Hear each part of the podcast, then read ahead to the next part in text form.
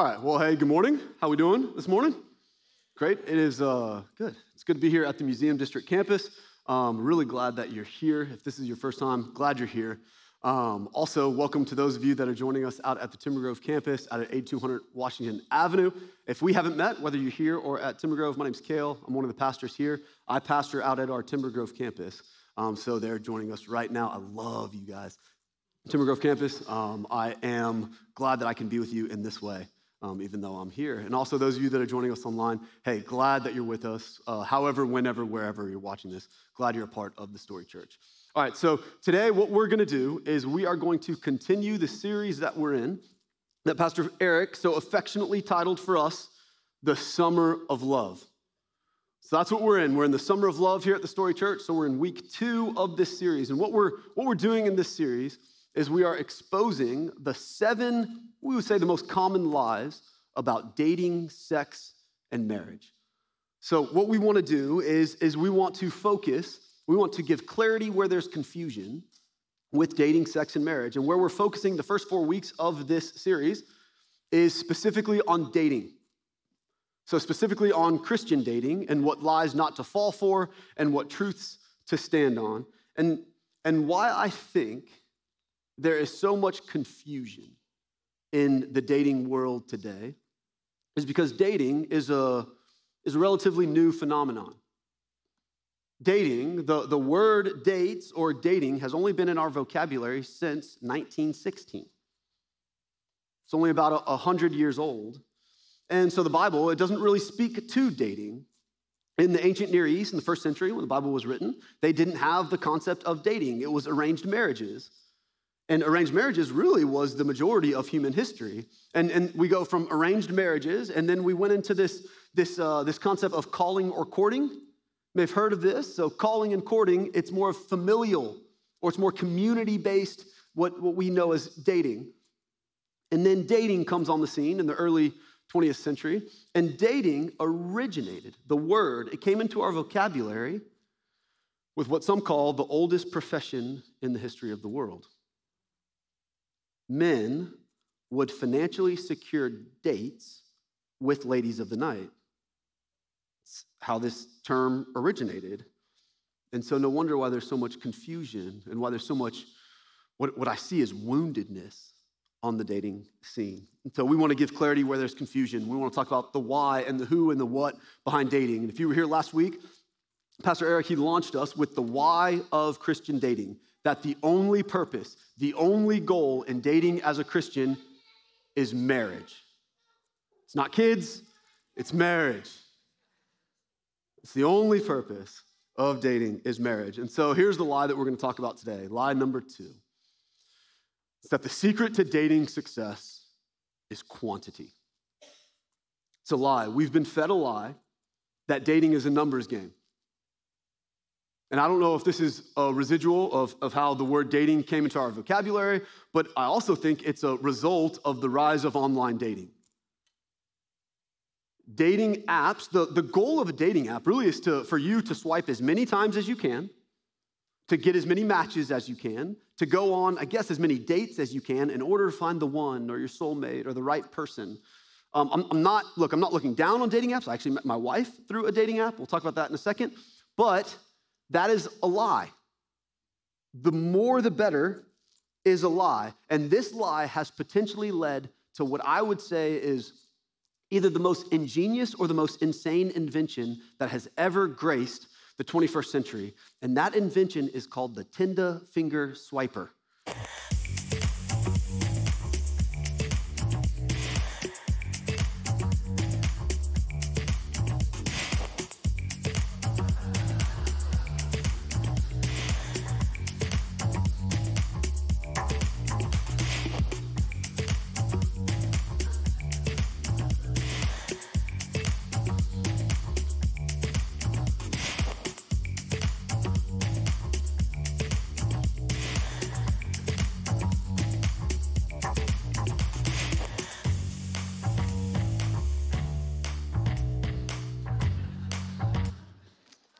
Hopefully not too picky. But if I'm, if I'm honest, looking at that, look, 10 years ago, I actually thought that seemed like a logical strategy because I knew this strategy to be successful in other areas of my life. If you're not familiar with my story, uh, I spent a decade in the commercial finance industry. And so I was, I was a sales manager at the, the company that I worked for. And so every Monday morning, we'd have a sales meeting. And every Monday morning, I would preach to my team sales is a numbers game. The more people, the more potential clients you can get in front of, the more potential clients you can get on the phone with, the more potential clients that you can have a targeted email blast to, the more clients you'll have in your portfolio. It's, true. And, and that strategy worked. My company, we grew about 20 times. It was, it, it, was, it was a good strategy. And it was good for the goal that we had to get more clients. And I would even say the more the better. You can even, we can even use that in the church world. Like the more the better for evangelism, reaching people for Christ. The more people we can reach for Christ, the better. The more people we can put the gospel of Jesus in front of. The, the more people that, that can come to know the, the life and the freedom and the truth and the grace that we can find in Jesus Christ, the more the better. We have missionaries, look, that are doing some amazing things to the ends of the earth. The more people, the better. That's a good strategy for the goal that it's intended to be. But with, with sales, the, the goal is to have more clients. You can never have too many clients. You just build a bigger building, it'll be fine. The, the goal of evangelism, of reaching people, you can never over, overpopulate heaven. Like that strategy works for that goal. The problem is, is that the strategy that works for those goals, dating, has the exact opposite goal. Dating is not the more the better. The goal of dating is one. It's one marriage. So we need to rethink the strategy because quantity is not the secret su- success to dating. I found it to be the problem. Because every single time you meet someone, every single time you match with someone, every single time you're on a date with someone, you have what seems to be an infinite amount of options in your pocket. It's this facade that you have just an infinite amount of options at your dating disposal. And, and A, that's, that's a lie, but it also, it leads to what, what some, what some uh, theologians or even scholars would call the paradox of choice. Have you heard of this? The, the paradox of choice. Let me, let me put it on the ground for us. Paradox of choice, think about milk. Okay? I wasn't old enough to know what the milkman did or how he came to your house, but some of you may, maybe. Um, so the milkman would come to your house, I assume. He'd come to your house and say, Hey, would you like some milk? You say, Yep. And he said, Here's your milk. I don't know, you have one, two options, maybe three if you're rich. I don't know. But you had fewer options, and I imagined you liked the milk that you were given. And I don't know if you've been to your local coffee shop recently, but I did, and, and I asked for, Hey, I'd like coffee. And they say, Do you want milk? I said, Yep. And they say, Well, we have almond milk, coconut milk, oat milk, soy milk, hemp milk, like cashew milk. There's so many, hemp milk, like there's so many types of, of milk. And, and the other day I was paralyzed by the choice that the barista gave me. She said, You can have potato milk. potato milk. I almost died from confusion. But what, what happens in the paradox of choice is that the reality is the more options that we have, the less satisfied we are with the choice that we make. The fewer options that we have, the more satisfied we are with the choice or the commitment that we make. And so, what we need to do when it comes to dating is we need to filter down our options. Quantity is not the secret to dating success, quality is. So the truth is that the secret to dating success is quality. The goal of Christian dating is to ultimately have one godly marriage, not a hundred hot dates. It's just that's it's not the goal. And one godly marriage is worth waiting for. I found this secret of success to be true in my in my own life. So about 10 years ago, um, I was on the dating scene. Um, they had online dating, so I was on the online dating scene, and I used kind of this strategy that I had for, for, for my job. I used it in the dating scene. And so I would swipe and swipe and swipe and swipe as many times as I can. I would try to get as many matches as I could, and I would try to go on as many dates as I could because the goal that I wanted was, was actually a good goal. I wanted to marry a Christian woman. It's my goal. I wanted to marry the woman that God wanted me to marry.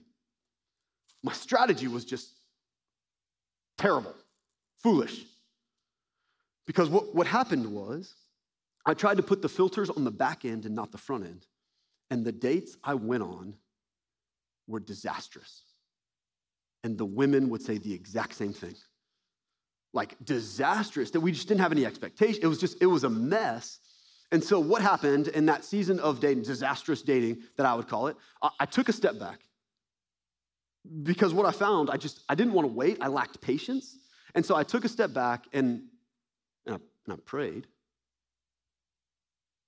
I, knew I wanted to marry a Christian woman. I, I, I knew that. I knew that goal, but I prayed to God. I wanted to give him my dating life. And so I said, God, whenever and however you want me to, to marry this woman, help me wait.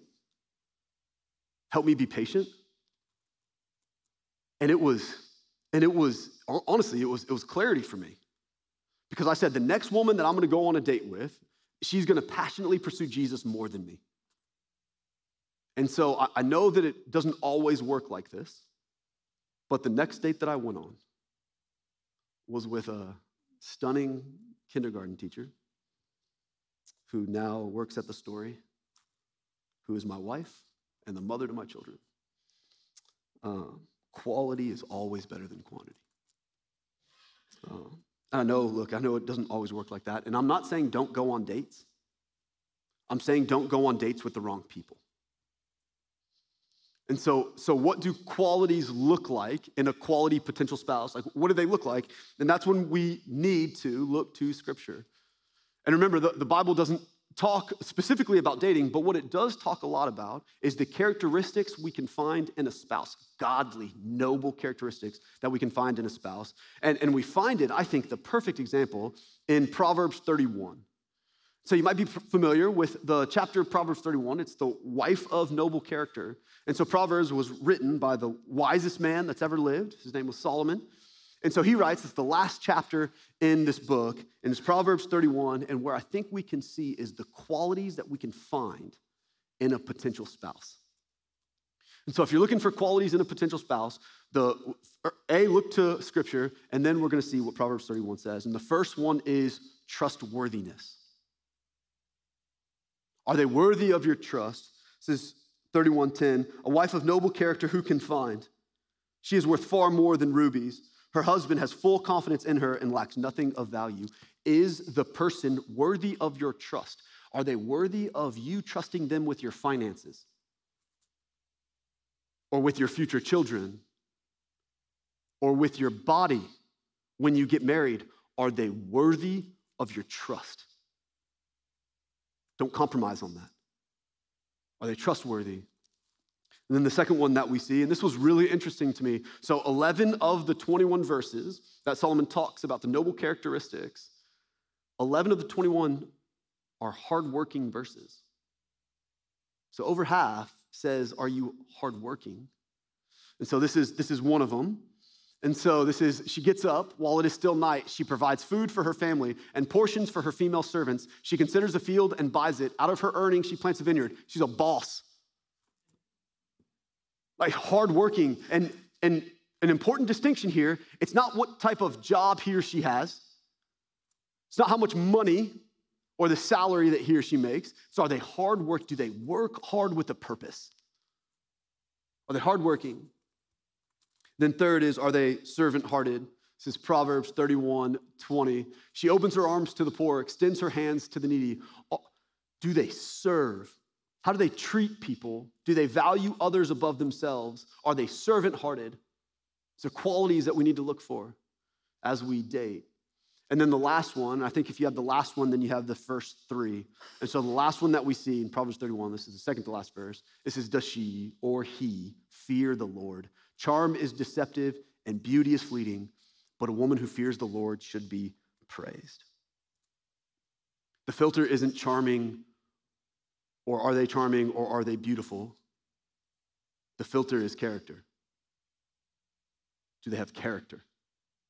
Are they trustworthy Are they hardworking? Are they servant hearted? Do they fear the Lord? Do not compromise on character. Don't compromise on character. Because saying yes to these filters, that, that will mean saying no to other filters. But do not compromise on character. So, how do we practically date? Okay? Quality over quantity, makes sense. Filter on the front end, okay? Proverbs 31 characteristics, all right, sounds good. But how do we practically do that? How do you practically date with the intent to marry? And so we're gonna see three ways. I'm gonna provide or illuminate three ways. And the first is dating with discernment. Date with discernment, and discernment starts with you. So this might be controversial to say, but if you're single and you're a Christian and you are, do- and you are not dating for the purpose of marriage, you should not date. I don't care if you're 20 or if you're 80. There's no such thing as casual dating as a Christian. You, you shouldn't just date around. If you have no intention to marry, you shouldn't date. And so the first thing you need to discern is you need to ask God to search your heart and see if your motives, if your intentions are ready to date. Because if you are not, it will be devastating to you and the person that you're dating. And so here's what you might need to do. You might need to take a step back. The wisest thing that you maybe need to do if you're, if you're discerning is to take a step back and maybe get into a group of, of men or of women to grow in your faith. Maybe you need to take a step back and maybe you need to talk with someone. Maybe you need to, to get a, a, a solid Christian counselor to talk through some things. We have resources for you. I'd, I'd love to talk with you about it. Maybe you need to take a step back and you need to ask God for the forgiveness, for the strength to forgive your ex. Maybe you need to ask God for the strength to forgive yourself. Like dating with discernment, it starts with you. And so ask God if you're ready, and ask God if you have the characteristics of the Proverbs 31. Like if you have it, then, then I would say that, that you're ready. And, and I would, I would, my hunch is, is that most of you are ready. Like, like most of most of the singles that I know that are in, in the church and around the church, you're ready to take that next step. And so the first thing is date with discernment. That's about you. And then the next step is to date discriminately, and that's about who you date. So date discriminately. Who should you date? And so obviously the Proverbs 31 characteristics, that's great, but but but what does that practically look like? Like how do we put that on the ground for us? And so what I think helps us is uh, is we have this men's discipleship movement in, in this story. It's this kind of deep discipleship movement that we're praying that's going to change the city of Houston. And so it's, it's, men that are on our knees in prayer and studying scripture together. And so what we want to do is, is we want God to multiply it. And so when, we, when we're talking about, hey, how should we invite guys into it, or the target audience, who are the men that we want to invite into this movement that God is doing to grow in our faith together. And so what we found, we were unanimous in our discernment. We prayed to God, we asked Him the characteristic that we want for a man to get involved in this. And he gave us an acronym. And so we decided to look for fat men. And that doesn't mean a dad bod. It's an acronym, acronym, and it means this it means faithful, available, and teachable. And I think the same thing can apply for dating. Like faithful, look, on the, on the bare bones, like, do they have faith in God? Are they faithful are they, are they available? I think it's self explanatory on the dating scene. Like, are, they actually available? And then teachable. What that word teachable means, are they humble? Do they think they know everything about everything? Are they teachable? Are they humble? Do they live their lives in humility? Are they faithful, available, and teachable? And I think sometimes when we when we hear Christian sermons or we hear like pastors, we talk about like who to date, like the, the, the funnel is so narrow that it's like you can only date a male or female pastor. So it's like, oh, well, there's, there's one person maybe. I don't like, there's no one. They have to know the, the scriptures cover to cover. And, and I think what I want to boil it down to is faithful, available, teachable, teachable. Do they desire to follow Jesus with you? Like, what's their desire? Do they desire to follow Jesus with you? And when I think about this kind of person, I think about a couple that's, that's at our Timber Grove campus. And so it's, a, it's an awesome couple, and they're dating, and it's a young woman who has all the Proverbs 31 characteristics. She's fantastic. And her, her boyfriend, who, who I met a little under a year ago, he's just an awesome guy. He's, he's fantastic. He's, he's faithful, he's available, he's teachable. But here's, here's, his, here's his thing he doesn't have it all figured out. He doesn't have like, he, he doesn't know everything, and, and admittedly so. And so he brings his questions. And you know what he does is he shows up all the time. Church on Sundays, helping with a group. Anything that, that we ask of him, he's like, yes, I, maybe that sounds good. Like he is faithful, available, and teachable, and he just shows up. And I pray that they don't date for long. I pray that rings coming soon. Um, you might know who you are, buddy. Uh, but it's great. He desires to follow Jesus with her. It's his desire. And I love that. And I know that's silly, but character matters more than anything else. Character matters more than anything else. And that means ladies, that means character matters more than height. And I, I came across this meme the other day that I love. And it says, God, please send me a good man. And he sends one. He's like, ooh, not this one. He's five nine.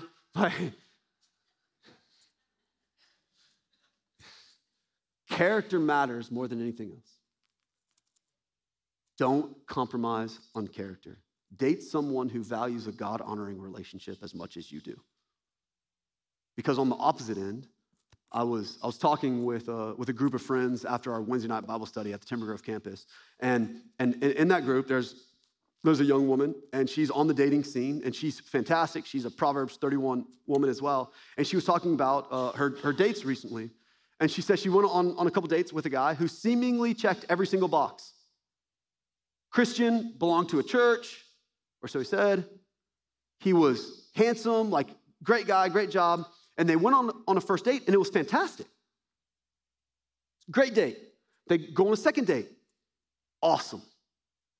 So she's starting to get her hopes up a little bit, and they go on the third date, and the very first thing he says when he sits down with her, All right, now that it's third date, when are we going to sleep together? She was devastated. But, but the reality is, is that he did her a favor. Showed his true colors, he revealed his character, and she did not compromise. She didn't go on another date with him. And so, on one end, we have to know the character that we're looking for, and on the other end, we cannot compromise on the character. We have to know the we have to know the opposite of the character that we're looking for. So, this is Hebrews 13. It says marriage should be honored by all, and the marriage bed be kept pure. Date someone who values marriage the same way that you do and more importantly, values marriage and you the same way that God does. So date with discernment, date discriminately, and then finally date decisively. And I, I, think this last one is the one that's lacking the most on the dating scene. Like we're just lacking clarity, lacking decisiveness on the dating scene. So, a couple ways to date with decisiveness is first, know what you're looking for and go for it. So, Christian men and women, can I encourage you for a second? There is nothing in the scriptures that says you cannot ask out a guy or a girl that you are interested in. There's nothing in the scriptures that says you can't tell them that you're interested in them if you see that they're a good potential match. Now, don't be weird about it. Like, there's a way in being in of being too intentional and getting a little too intense. Like, don't creep them out. You know, muster up some confidence. Get the best game that you got. And then ask, ask them out. There's, no, there's nothing wrong with that. Like, be decisive about it. Like, know what you want and go for it. It's the first way that we can date decisively. And, and then, another way that we date decisively, it means only dating one person. Okay, and this is to be for some of you.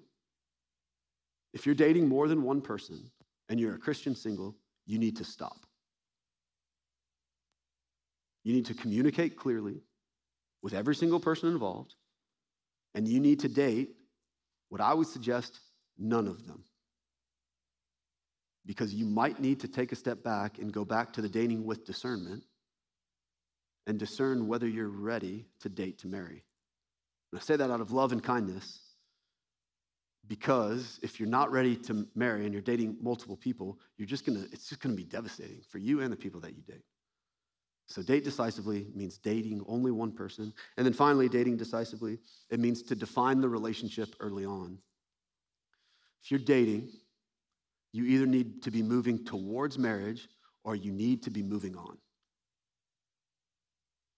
Like, there's no holding pattern in dating as a Christian that helps no one. I think one of the most devastating things that I see on the dating scene is that when a couple, when they when they're dating, they've maybe been dating for for five years and they live together and they're just in this holding pattern and they're not moving in any direction. And it's devastating. They might not even say that out loud, but it's devastating. They're not moving towards one thing or another. They're just in a holding pattern and there's they're just drifting and aimless. Clarity is kindness when it comes to dating. And so be clear. Date decisively. If that means that you need to ask someone out, that means that you need to not date, or if that means that you need to define the relationship, you need to do it. And so date with discernment, date discriminately, and date decisively. If it's really quality over quantity, then by the world's metrics, you might feel like you're falling behind. You might, you might feel like you're not putting yourself out there enough. Your friends might even tell you that you need to settle or that somehow it's your fault that you're alone.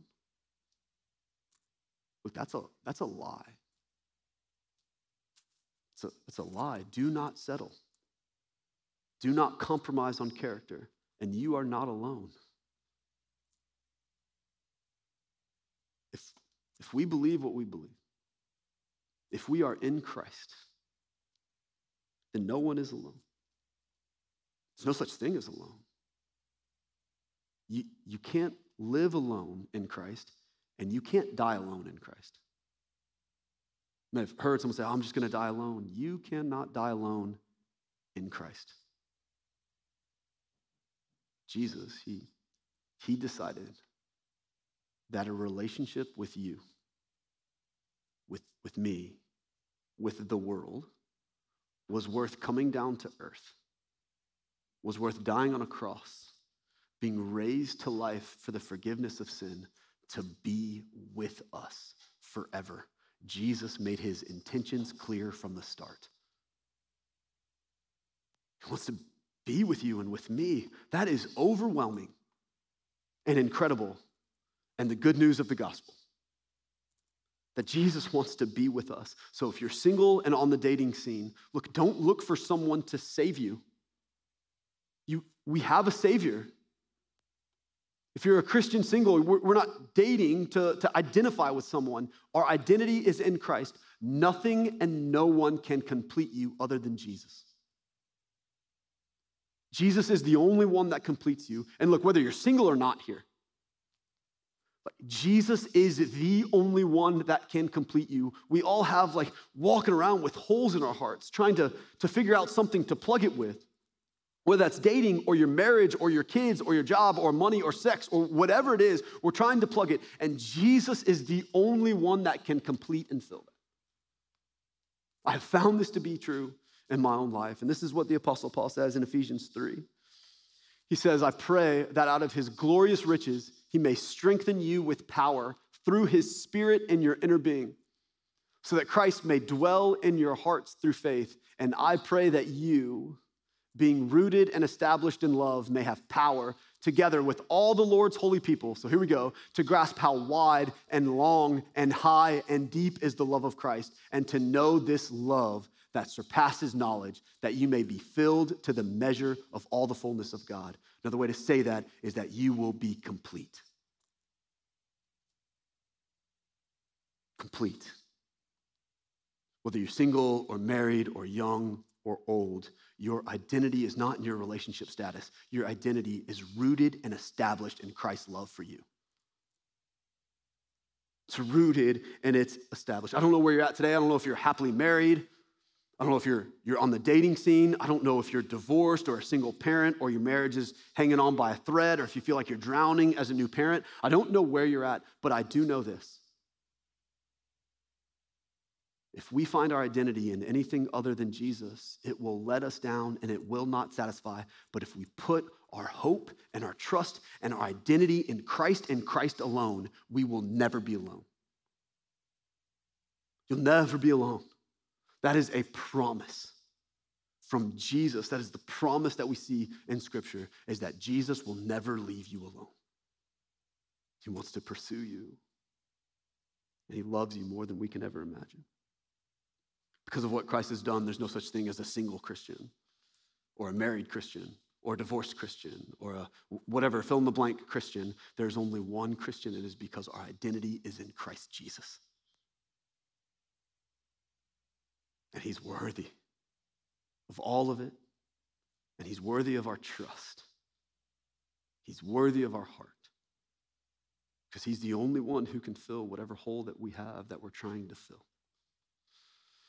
And so, again, I don't know where you're at today, but I know that Jesus will and wants to and desires to complete you.